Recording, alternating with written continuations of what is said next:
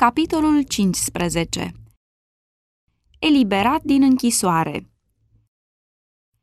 Cam pe aceeași vreme, împăratul Irod a pus mâna pe unii din biserică pentru ca să-i chinuiască. Pe atunci, conducerea iudeii se afla în mâinile lui Irod Agripa, supus lui Claudius, împăratul roman. De asemenea, Irod deținea și poziția de tetrarh al Galileii. După propria sa mărturisire, el era un prozelit al credinței iudaice și părea foarte zelos în aducerea la îndeplinire a ceremoniilor legii iudaice. Dorind să se facă plăcut iudeilor, nădăjduia ca în felul acesta să-și asigure slujba și onorurile sale și a început să le împlinească dorințele, prigonind biserica lui Hristos, prădând casele credincioșilor și bunurile lor, și întemnițând pe membrii de vază ai bisericii. El a aruncat în temniță pe Iacov, fratele lui Ioan, și a trimis un călău să-l ucidă cu sabia, așa cum și celălalt Irod rânduise ca profetul Ioan să fie decapitat. Văzând că iudeilor le plăceau aceste strădanii ale sale, el l-a întemnițat și pe Petru. Aceste cruzimi aveau loc în vremea Paștelor. În timp ce iudeii sărbătoreau eliberarea lor din Egipt, făcând mare caz de zelul lor pentru legea lui Dumnezeu, ei călcau în același timp în picioare fiecare principiu al acestei legi, prin prigonirea și omorârea celor ce credeau în Hristos. Moartea lui Iacov a pricinuit mare durere și panică printre credincioși. Când a fost întemnițat și Petru, întreaga biserică a fost chemată la post și rugăciune. Fapta lui Rod de a-l omorâ pe Iacov a fost lăudată de iudei, deși unii s-au plâns de felul în care ea a fost săvârșită, susținând că o execuție publică ar fi intimidat mai puternic atât pe credincioși cât și pe cei care simpatizau cu ei. De aceea, Irod l-a băgat pe Petru la închisoare urmărind să facă mai departe pe placul iudeilor, printr-un spectacol public al morții lui. Dar i s-a spus că nu ar fi bine să-l scoată pe acest bătrân apostol ca să fie executat înaintea întregului popor, adunat atunci la Ierusalim. Exista temerea ca nu cumva scoaterea lui pentru a fi dus la moarte să trezească mila mulțimii. Preoții și mai mari se temeau de asemenea ca nu cumva Petru să adreseze unul din acele puternice apeluri care, în dese rânduri, i-au trezit pe oameni să studieze viața și caracterul lui Isus, apeluri pe care ei, cu toate argumentele lor, nu fuseseră în stare să le respingă. Zelul lui Petru în apărarea cauzei lui Hristos a călăuzit pe mulți să ia poziție pentru Evanghelie, iar conducătorii se temeau că, dacă îi se va îngădui lui Petru să-și apere credința înaintea mulțimii care venise în cetate să se închine, această mulțime va cere regelui eliberarea lui. În timp ce, din diferite motive, execuția lui Petru a fost amânată până după Paște, membrii bisericii au avut timp pentru o adâncă cercetare a inimii și pentru rugăciuni stăruitoare. Ei s-au rugat fără încetare pentru Petru, căci simțeau că lucrarea nu s-ar putea lipsi de el. Ei și-au dat seama că au ajuns la un punct unde, fără ajutorul deosebit al lui Dumnezeu, biserica lui Dumnezeu ar fi fost nimicită. În timpul acesta, închinătorii din toate neamurile căutau templul care fusese dedicat închinării lui Dumnezeu.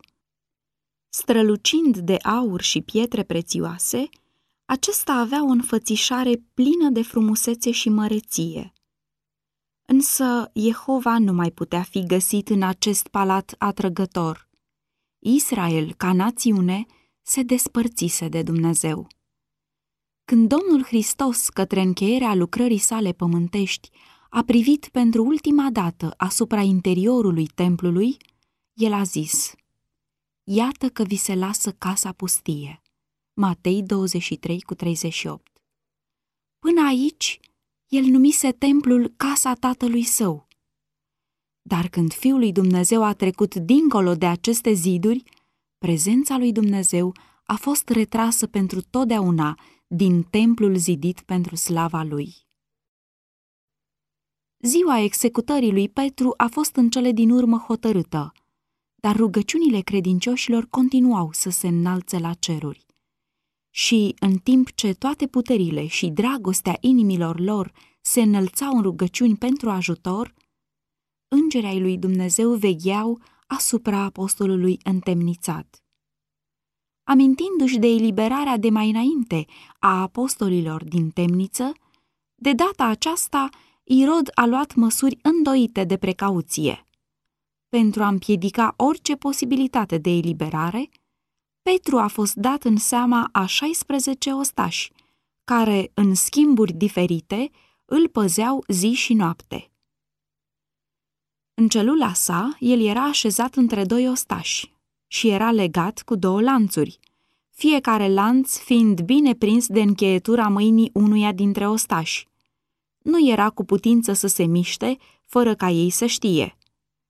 Cu ușile temniței bine zăvorâte și o strajă puternică înaintea lor, orice posibilitate de eliberare sau scăpare prin puteri omenești era înlăturată. Însă situația disperată pentru om este ocazia lui Dumnezeu. Petru era întemnițat într-o celulă tăiată în stâncă, ale cărei uși erau zăvorâte și ferecate, și ostașii de strajă erau răspunzători de păzirea în siguranță a celui închis. Însă zăvoarele, legăturile de fier și straja romană, care de fapt înlăturau orice putință de ajutor omenesc, nu aveau decât să facă și mai deplină biruința lui Dumnezeu în eliberarea lui Petru. Irod își ridicase mâna împotriva celui atotputernic și el avea să fie cu totul înfrânt. Prin folosirea puterii sale, Dumnezeu avea să scape viața prețioasă a aceluia pe care iudeii unelteau să-l nimicească. Era ultima noapte dinaintea execuției. Din ceruri, un înger puternic este trimis pentru a-l elibera pe Petru. Porțile puternice care îl închideau pe Sfântul lui Dumnezeu s-au deschis fără ajutorul mâinilor omenești. Îngerul celui prea înalt a trecut prin ele și înapoi a lui porțile s-au închis fără zgomot. El a intrat în celulă și acolo se afla Petru, dormind somnul liniștit al încrederii de pline. Lumina care îl înconjura pe înger a umplut celula, dar ea nu l-a trezit pe apostol. Numai când a simțit atingerea mâinii îngerului și a auzit un glas spunând, Scoală-te, iute! Numai atunci s-a trezit pe deplin pentru a vedea celula lui strălucind de lumina cerului și un înger plin de o slavă mare stând înaintea lui. În mod automat, el a ascultat cuvintele ce i-au fost adresate și, sculându-se, și-a ridicat mâinile, dându-și prea puțin seama că lanțurile căzuseră de la încheieturile mâinilor sale. Din nou glasul îngerului îl îndeamnă. Încinge-te și leagă-ți încălțămintele. Și iarăși Petru a ascultat în mod automat, țintindu-și privirea înmărmurită asupra oaspetelui său și crezând despre sine că visează sau are o viziune. Încă o dată îngerul poruncește, îmbracă-te în haină și vino după mine. El se mișcă spre ușă, urmat de Petru care, deși de obicei era vorbăreț, acum era mut de uimire. Ei au trecut de strajă și au ajuns la poarta cea grea și zăvorâtă, care singură s-a deschis și apoi s-a închis de îndată, în timp ce străjerii dinăuntru și din afară stăteau nemișcați la posturile lor. Au ajuns la a doua ușă, la fel de păzită, și pe dinăuntru și pe din afară. Ea s-a deschis ca și prima, fără niciun scârțâit al balamalelor sau zgomot al zăvoarelor de fier. Ei au ieșit afară și ea s-a închis tot atât de fără zgomot. În același fel au trecut ei și prin a treia poartă și au ajuns în plină stradă. Nu este rostit niciun cuvânt, nu se aude niciun sunet al pașilor. Îngerul se strecoară înainte, înconjurat de o lumină strălucitoare, iar Petru, uimit și crezându-se încă în vis, urmează pe eliberatorul său. În felul acesta trec pe o stradă și apoi, misiunea îngerului fiind îndeplinită, el dispare deodată. Lumina cerească s-a risipit și Petru s-a trezit într-un întuneric adânc. Însă, pe măsură ce ochii se obișnuiau cu întunericul, încet, încet, acesta părea că se micșorează.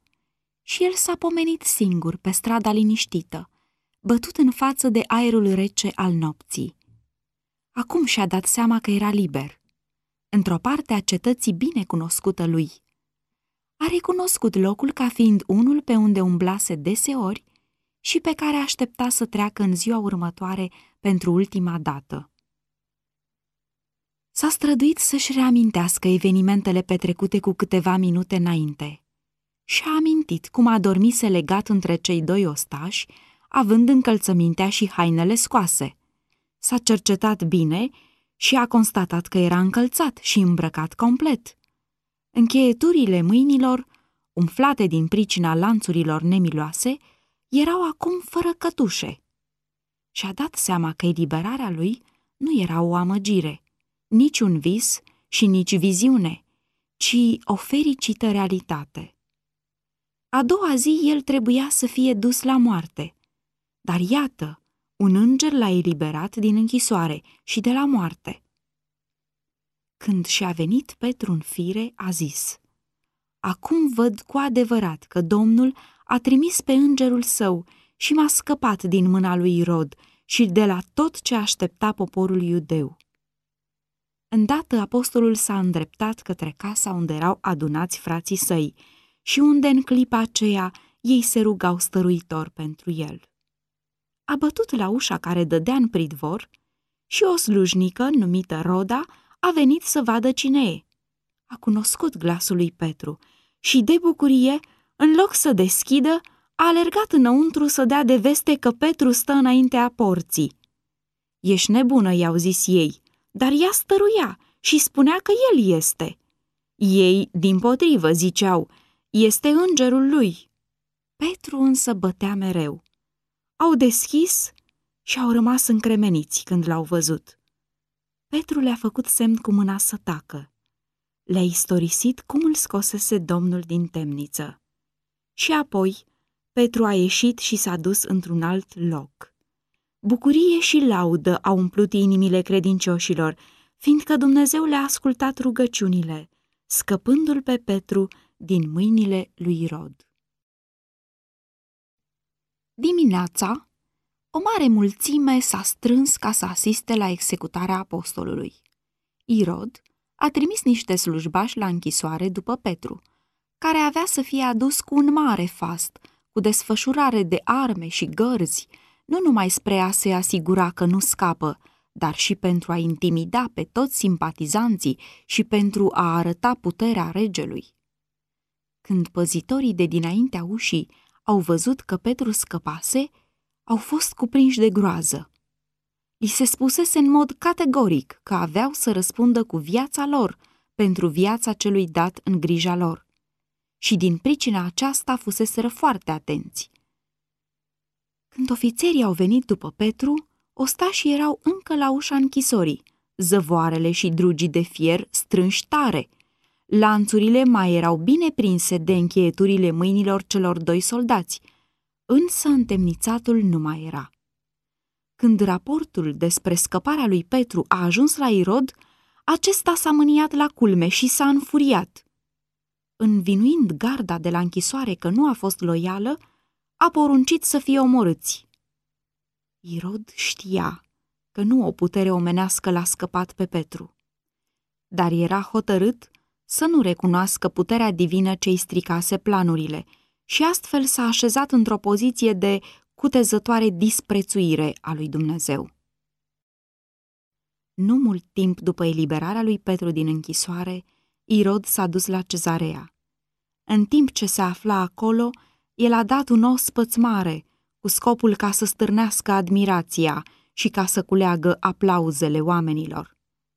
La ospăți luau parte iubitori de plăceri din toate locurile și era belșug de mâncăruri și băuturi. Cu mare pompă și fast, Irod a apărut înaintea poporului și li s-a adresat într-o cuvântare măiastră.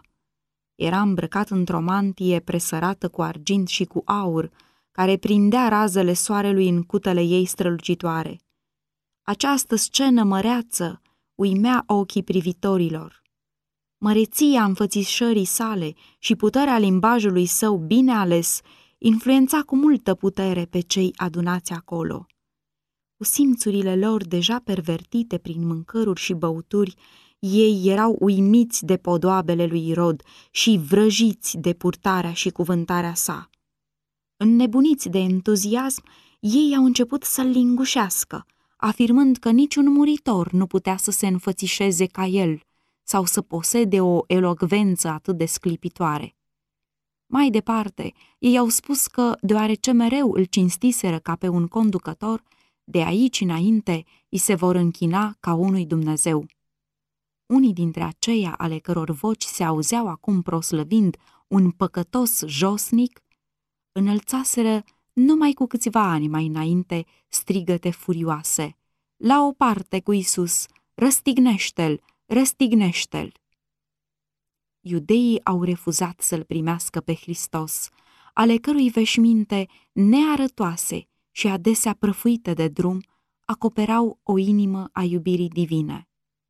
Ochii lor nu-l puteau întrezări sub un exterior umil pe Domnul vieții și al slavei, deși puterea lui Hristos se descoperise înaintea lor în fapte pe care un simplu om nu le putea face. Însă ei erau gata să adore ca pe un Dumnezeu pe regele cel mândru, ale cărui veșminte minunate, lucrate în argint și aur, acoperau o inimă decăzută și nemiloasă. Irod știa că el nu merita niciuna din laudele și preamăririle ce îi se aduceau. Totuși el a primit idolatrizarea din partea poporului ca ceva ce îi se cuvenea. Inima îi tresări de bucuria triumfului și o strălucire a unei mândrii satisfăcute se răspândi pe fața lui când a auzit înălțându-se strigătul, glas de Dumnezeu, nu de om. Dar deodată o teribilă schimbare a venit asupra lui. Fața i s-a îngălbenit ca de moarte și s-a desfigurat în agonie. Din pori i-au ieșit picături de sudoare. Pentru o clipă a rămas ca străpuns de durere și groază. Apoi, întorcându-și fața albă și lividă către prietenii săi încremeniți de groază, el a strigat cu glas răgușit și disperat. Acela pe care l-ați proslăvit ca pe un Dumnezeu este lovit de moarte. Suferind durerile cele mai chinuitoare, el a fost luat de la locul petrecerii și fastului. Cu o clipă mai înainte, fusese obiectul îngânfat al laudei și adorării acelei mari mulțimi. Acum și-a dat seama că se afla în mâinile unui stăpânitor mai puternic decât el. L-a cuprins remușcarea și-a amintit de neobosita prigonire a urmașilor lui Hristos și-a amintit de nemiloasa poruncă de a omorâ pe nevinovatul Iacov, cum și de planul său de a-l omorâ pe apostolul Petru. El și-a amintit cum, din pricina umilirii sale și în furia lui, el dăduse curs unei răzbunări nechipzuite asupra gărzii închisorii. El simțea că acum Dumnezeu se ocupa de el, de neînfrânatul prigonitor. El nu a găsit nicio ușurare de durerile trupului sau tortura minții și nici nu se aștepta la vreuna. Irod era cunoscător al legii lui Dumnezeu, care spune, să nu ai alți Dumnezei afară de mine, Exod 20 cu 3. Și știa că, primind adorarea mulțimii, el umpluse măsura nelegiuirii sale și a atras asupra sa dreapta mânie a lui Jehova. Același înger, care coborâse din curțile împărătești spre a le libera pe Petru, fusese solul mâniei și judecății lui Rod. Îngerul l-a lovit pe Petru spre a-l trezi din somn, dar o cu totul altă lovitură a dat acelui rege nelegiuit, dezgolindu-l de mândria sa și aducând asupra-i pedeapsa celui atotputernic. Irod a murit în chinurile groaznice ale minții și trupului, sub judecata răsplătitoare a lui Dumnezeu. Această demonstrare a dreptății divine a avut o puternică influență asupra poporului. Vestea că apostolul lui Hristos fusese în chip miraculos eliberat din temniță și de la moarte, în timp ce prigonitorul lui fusese lovit de blestemul lui Dumnezeu, a fost dusă pretutindeni și a devenit mijlocul de călăuzire al multora la credința în Hristos. Experiența lui Filip, îndrumat de un înger din cer să se ducă la locul unde a întâlnit pe cineva care căuta adevărul, a lui Corneliu, vizitat de un înger cu o solie de la Dumnezeu, a lui Petru, în închisoare și osândit la moarte, condus de înger afară în siguranță, toate acestea arată strânsa legătură dintre cer și pământ. Pentru lucrătorul lui Dumnezeu, raportul acestor vizite îngerești ar trebui să aducă tărie și curaj.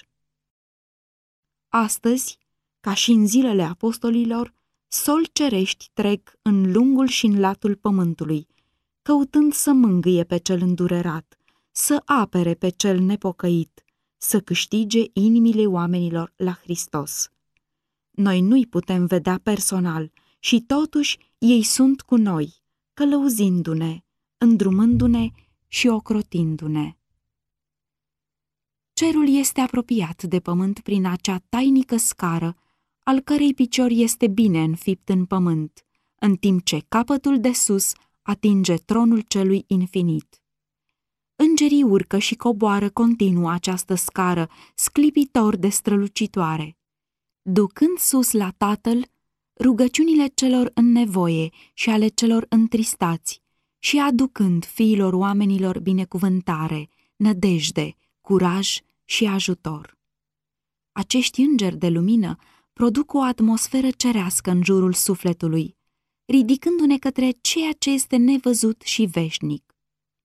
Cu ochii noștri firești nu le putem privi înfățișarea. Numai cu o viziune spirituală putem înțelege lucrurile cerești. Numai urechea spirituală poate auzi armonia glasurilor cerești. Îngerul Domnului tăbărăște în jurul celor ce se tem de el și îi scapă din primejdie. Psalmul 34 cu 7 Dumnezeu însărcinează pe îngerii săi să scape pe aleșii lui din nenorocire, să-i păzească de ciume care umblă în întuneric și de molime care bântuie ziua în amiaza mare. Psalmul 91 cu 6 Mereu și mereu, îngerii au vorbit cu oamenii așa cum vorbește cineva cu un prieten al său și i-au condus la locuri sigure. Iarăși și iarăși, cuvintele încurajatoare ale îngerilor au reînsuflețit sufletele doborâte ale credincioșilor, înălțându-le gândurile mai presus de lucrurile pământești, făcându-i să vadă, prin credință, veșmintele albe, cununile și ramurile biruitoare de finic pe care le vor primi biruitorii când vor sta în jurul marelui tron alb. Lucrarea îngerilor este aceea de a se apropia de cel încercat, suferind și ispitit. Ei lucrează neobosit în favoarea acelora pentru care a murit Hristos.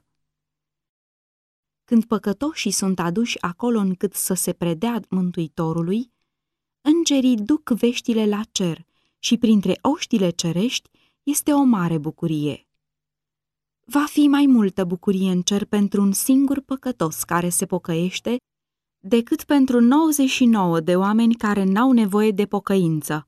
Luca 15 cu 7 În ceruri se duce un raport despre fiecare străduință încununată cu succes, depusă de noi spre a risipi întunericul și răspândi cunoștința despre Hristos. Când fapta este raportată înaintea Tatălui, bucuria se răspândește prin toată oștirea cerului. Stăpânirile și puterile cerului veghează asupra luptei pe care, în împrejurări ce par descurajatoare, o au de dus slujitorii lui Dumnezeu. Noi biruințe sunt dobândite, noi onoruri câștigate atunci când creștinii, grupându-se în jurul steagului mântuitorului lor, pornesc să dea lupta cea bună a credinței. Toți îngerii cerului sunt în slujba poporului lui Dumnezeu, umil și credincios. Și, în timp ce oștirea de lucrători a Domnului de aici, de jos, înalță cântecele lor de laudă, corul de sus se unește cu ei, proslăvind pe Dumnezeu și pe Fiul Său. Avem nevoie să înțelegem misiunea îngerilor mai bine decât o facem acum. Ar fi bine să ne amintim că fiecare copil credincios al lui Dumnezeu trebuie să conlucreze cu ființele cerești. Nevăzutele oștiri ale luminii și puterii însoțesc pe cei blânzi și umili care cred și se prind de făgăduințele lui Dumnezeu. Heruvimi, serafimi și îngeri neîntrecuți în putere stau la dreapta lui Dumnezeu, toți duhuri slujitoare trimise să îndeplinească o slujbă pentru cei ce vor moșteni mântuirea. Evrei 1 cu 14